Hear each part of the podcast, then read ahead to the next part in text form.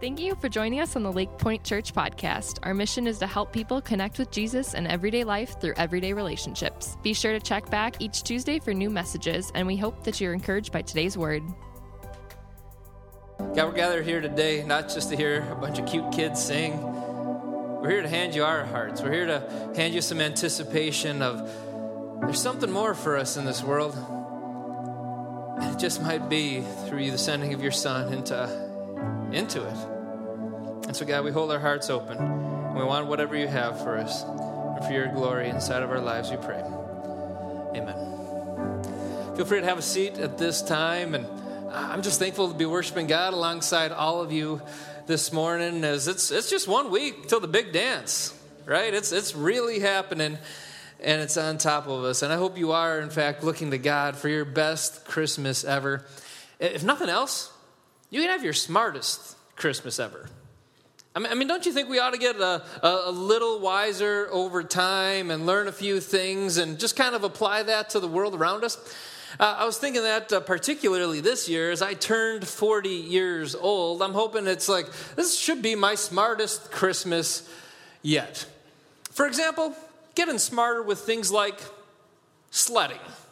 Anyone, anyone go sledding here? Grown ups, you, you, take your kids, grandkids out. Not nearly as many hands as uh, there are people in this room, and maybe it is because you got smarter. Just in case you haven't learned all these things, I've, I've seen a few things and I've done a few things in life when it comes to sledding. And so you can get as smart as I am. I thought I'd share with you my top five lessons on sledding. You, you looking forward to this? You should be, all right? Because this is really important stuff. Number one, locate all jumps on the sledding hill before proceeding downward. There's a hill in Muskego called Park Arthur. It uh, should be nicknamed the Sledding Hill of Death. I kid you not, at the bottom of this seemingly 85 degree slope, like it's straight down, you get to the bottom and there's like shards of sleds at the bottom of the hill. That should be your first indication this is a bad idea. But on a real snowy day, I took off down this thing with my boys on my left, my boys on my right, and so, so, some, some joker already had put a sledding ramp somewhere, a, a jump in the middle of the hill, and I couldn't see it until I hit the thing, went flying, hit my tailbone. It felt like all the parts of my body just got spilled on the sledding hill and someone had to put me back together again. So before you go down, figure out if one of those jumps are there. Very, very important. Number two, only take your kids sledding if they can walk. I don't know what it was. My wife thought it was cute back at age two or age three, whatever it is, but she'd bundle those kids up who weren't great at walking in the first place, and she'd bundle them up as thick as the abominable snowman and hand them to me to go sledding. Problem is, they, they can't walk well in the first place, let alone now with all that insulation. So every trip that, you know, that sledding hills are called hills, right? And, and so one needs to proceed from the bottom to the top in order to use this hill. And so pulling two kids up a giant sledding hill, two, three, I think I made it four times. Like that, that was cardio for the month, right? Christmas cookies were worn off. So don't take kids if they don't know how to walk. Number three, don't go sledding through the woods. Did I even need to say that one out loud? I feel like this should be a, a no brainer, but uh, hey, uh, New Berlin people, you got Calhoun Park. And that's where I sledded as a child growing up little known fact you go high enough in Calhoun Park and you can start sledding right through the trail that's weaving in and out through the woods. So my sister and I would always do this. One time, sister made it off the track. Not a, not a good situation. Do not go sledding through the woods, just stay on the hill. Number four, uh, don't stand in the middle of the hill. I, I don't know what this little guy is doing here. And I don't know what the dude with his phone and uh, looking for an Instagram picture or what, but uh, I, I was standing there once when some kid got plowed by a toboggan. It had eight people in the toboggan. And when it hit that kid, he about flipped eight times before he finally hit the turf underneath him. Don't stand in the hill. All right, number five, and this is probably the most important do not lick the metal sled even if it looks delicious to you. This goes back to age four for little Brian Hoffmeister. I have a metal saucer. This is what I'm making my probably my first runs down a sledding hill with, and it's collecting snow, it's collecting ice on a frozen day. You flip that dome over, and it looks like the most delicious dome popsicle that I have ever seen. So I snap my tongue right down on top of that thing, and by the time I ripped the sled off, part of my tongue was left on the sled. Right? I mean, I still cringe in pain thinking about that day. So terrible. Don't lick anything that's frozen. So that's my top five bits of advice for a smarter Christmas for you. Moral of the story is don't take your kids sledding.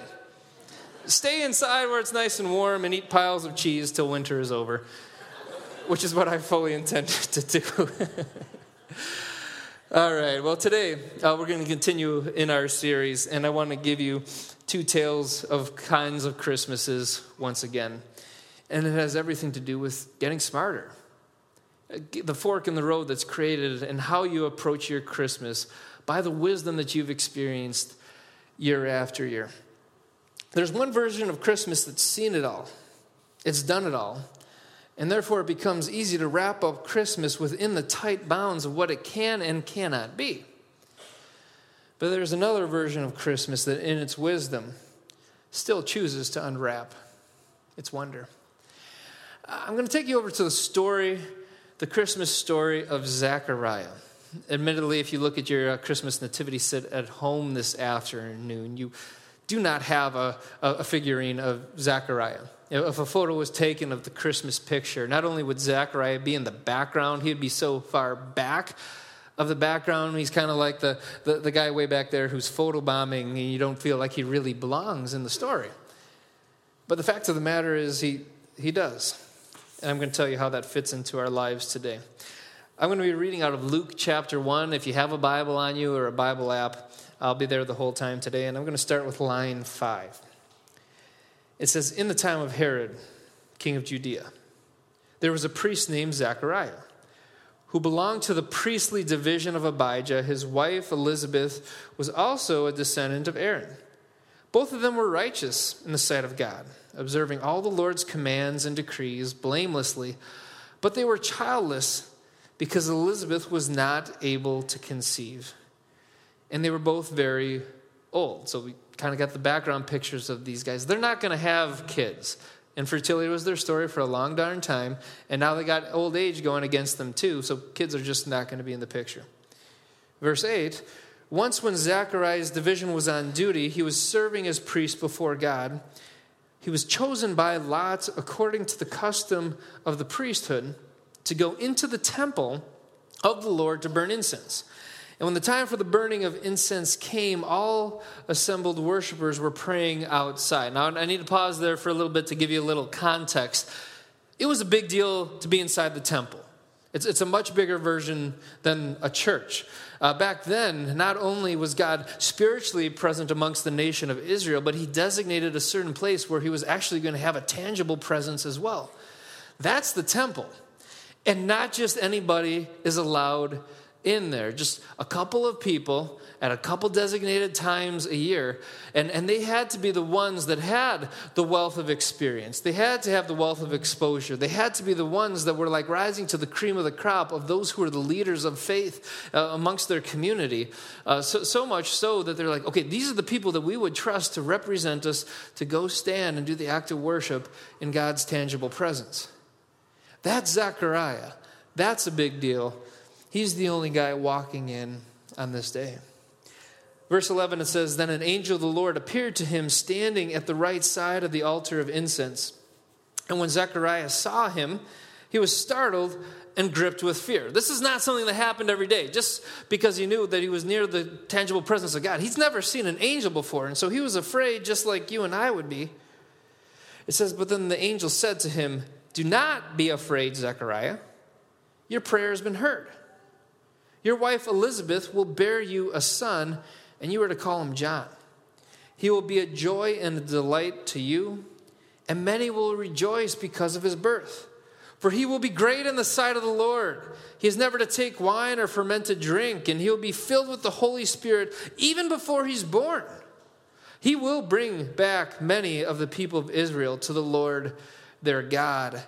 And he will go on before the Lord.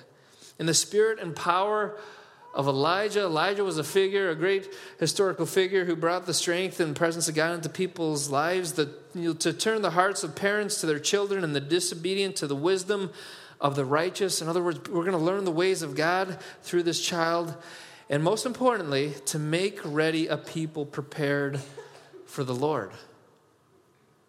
The Lord, Jesus, the birth of, uh, at Christmas time that brought the big world change. The, the, Zechariah's son is going to pave the way and set up the coming of Jesus for us all and what Christmas is all about. So, how do you think he's going to respond? How would you? We'll read on in verse 18. Zechariah asked the angel, How can I be sure of this? I'm an old man, and my wife is well along in years. In other words, what Zechariah is saying in reply to the angel is, I, have been around a while, Mr. Angel, sir. And I, have seen some things, I've done some things, and in the community that I'm coming from, they trust my experience and they trust the exposure that I have in this world and that I've figured out how this whole thing comes together. So if you are going to choose to come in and walk in front of me and, and tell me to break my expectations of everything that I know in my experience to be normal, you're going to have to come showing up with some proof. What do you think? Good call or big mistake? We're going to figure it out. Verse 19. The angel said to him, I'm Gabriel. I think there's a reason there's a period there in that sentence. That, that alone was supposed to mean something, and Zechariah was supposed to back up. And if he didn't get it, he goes on to explain I stand in the presence of God. In other words, I don't care about whatever exposure you got in your little world around you. I'm the one who's got exposure to standing in the presence of God. And I have been sent to speak to you and your rascal self. That's not in the Bible, I added it. And to tell you good news. And now you'll be silent and not able to speak until the day this happens because you did not believe my words, which will come true at their appointed time.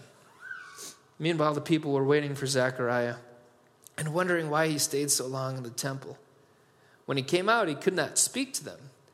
They realized he had seen a vision in the temple, for he kept making signs to them, but he remained unable to speak.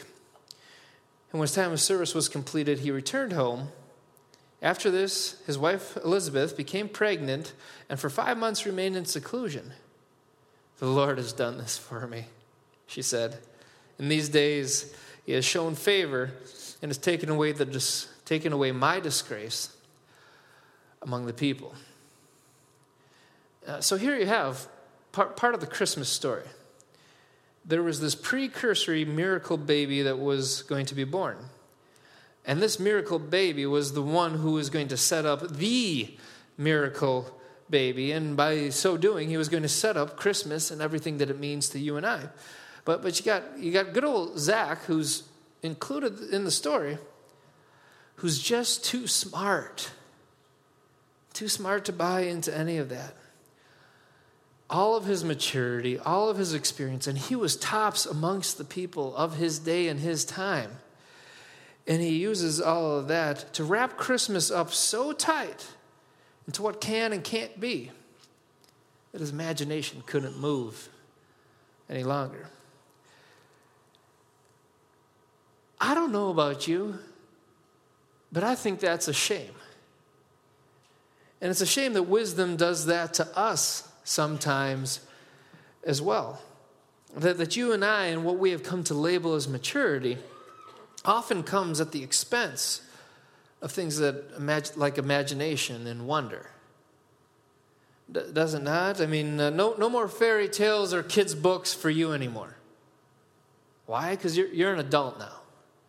Uh, th- those ideals and values that you were, used, used to wear them as a badge in your early 20s, right? Did, did you not? I mean, I, I like to think that we all did. But not anymore. Why? Because you, you live in the real world, which means that apparently we're, we're going to go with the flow of what everyone else is doing and what it's been done before instead of standing against the current any longer. Uh, you, you, got a finite number of resources that you need to manage. You got a family that you need to take care of. You got this thing called responsibility, right? And so that uh, I think it seems to equate out to whatever adventure you're going to have is going to have to fit into that two weeks of vacation, or wait to the latter years of retirement. If I could say it another way, it's it's kind of like you got too smart for sledding. Instead of having an imagination of what an amazing thing it is when you can take an eighth inch piece of plastic down a giant hill and scream your whole way doing it. And that was Zechariah. That was his version of Christmas. Got too smart, got too experienced. He had seen so much from God that he lost his wonder and imagination for what God might do next. It was so tight, it couldn't move anymore. Everything that could and couldn't be had to inside, fit inside the box that his maturity had created for him. And I, again, I don't know about you. I don't think that's the way life was meant to be lived. I think as we mature, we ought to have a broader perspective of just maybe God might do more. Maybe there's something more for me to learn from him. You take Zechariah's Christmas now, and that, that's a tale of one kind of Christmas. Let's contrast that to Mary's version of Christmas. Uh, Gabriel's next stop after visiting Zechariah was to go over to Mary's place. And here's how this story goes. We're still in Luke chapter 1, line 30 now. It says, But the angel said to her, Do not be afraid. But apparently, everyone's afraid of angels because that's, that's his opening line with everyone. Mary, you have found favor with God. You will conceive and give birth to a son, and you are to call him Jesus. He will be great.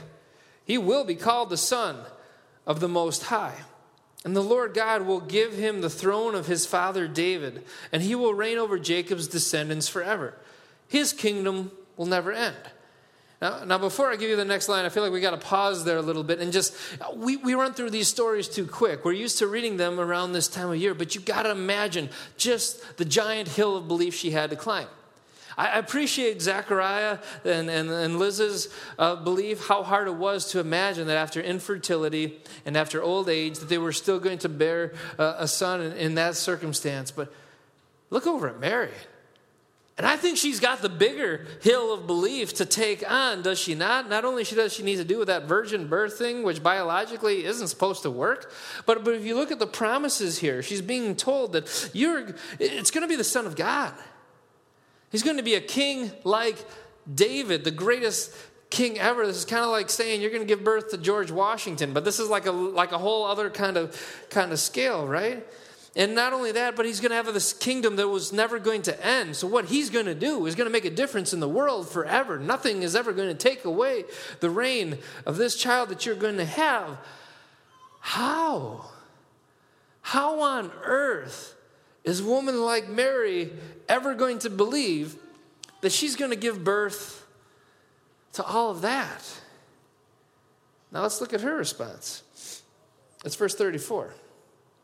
She says, How will this be? How? Mary asked the angel, Since I'm a virgin. Now, I don't know if you caught it there, but there's a big difference between what Mary says and Zechariah says. Uh, well, let's put both of them on the screen. I, I, want you to see the subtle difference, but it makes a huge difference. It adds up uh, to, to something colossal here. Mary, so both of them have some facts that they're dealing with. Both of them have some really honest questions. Both of them get a Christmas promise in Luke chapter 1. And both of them are saying that these promises that I'm receiving from this same angel, Gabriel, um, are outside of my experience. They're outside of what I understand to be normal and, and, and part of nature. But look at how their words differ from here.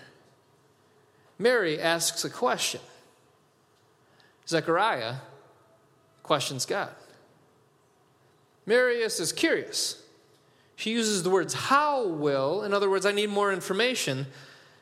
Zach's a cynic. He says, How can? In other words, he's asking for proof. Mary wonders. Zechariah argues.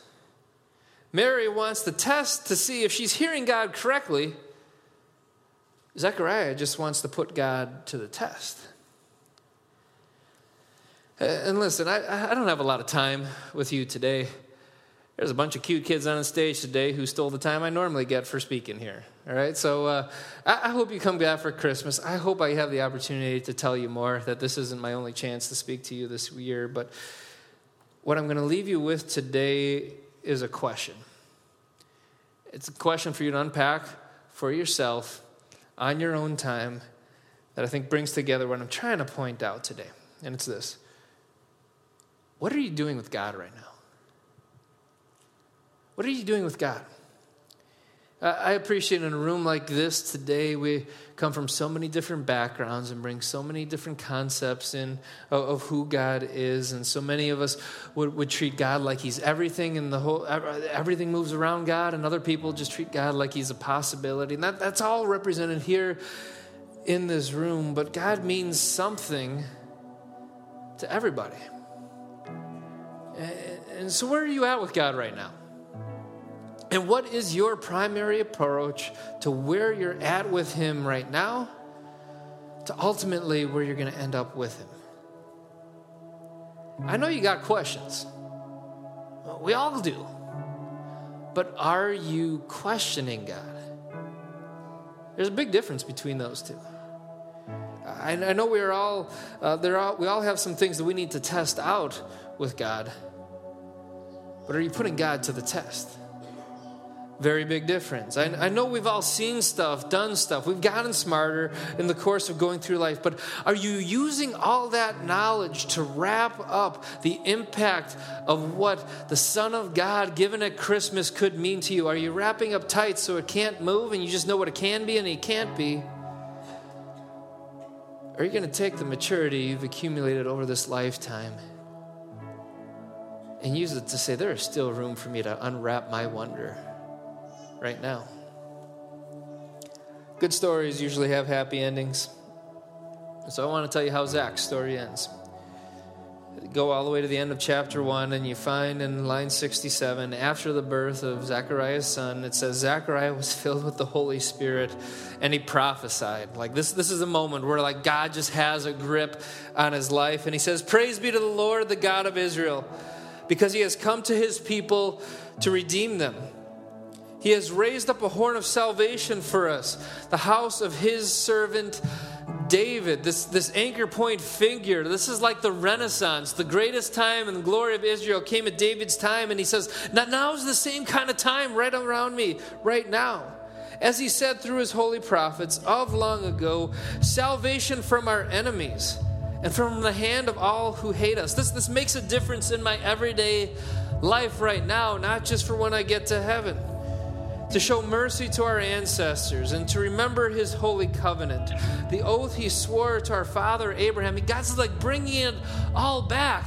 God is real in my life again to rescue us from the hand of our enemies and to enable us to serve him without fear in holiness and righteousness before him all our days. I'm to get it right because God's with me. And you, my child, you will be called a prophet of the Most High.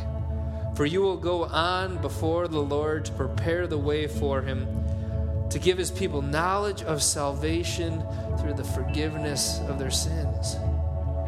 Because of the tender mercy of our God, by which the rising sun will come to us from heaven to shine on those living in darkness and in the shadow of death, to guide our feet into the path of peace. That's a man who believes. That's a man who came around at the end to unwrap his wonder. So much imagination of what was taking place in front of him right now because Christmas was there, and no longer was he going to be the cynic. No matter longer was he going to be the guy who wrapped it all up. Instead, he was going to unwrap the wonder right there. And so, all those words he said, I don't got time to unpack them for you now. But here's the two things I want to point out about everything that we just read from Zechariah. Number one, Christmas has something to do with the salvation. In case you didn't catch it there, he repeated that word three times. That's the heart and the center of where his imagination and his wonder from God went. And number two, you really ought to unwrap your wonder to go understand what that means to you. Use some imagination. The king is born. A savior has been given. Christ the king. Don't don't tie that up with your assumptions of what can be and can't be. May 2019 be the Christmas where you say, I'm going to unwrap that with wonder and explore to the fullest what that Jesus might mean in my life today. Let me pray for you, God. I pray that you'd have a hold of our hearts. Thank you again for listening today. If today's message was an encouragement to you, we'd love to hear all about it. Send an email to info at lakepointmuskego.org. The best way to keep up to date with all that's happening at Lakepoint is to follow us at Lakepoint Muskego on Instagram and Facebook. We hope to see you again here soon.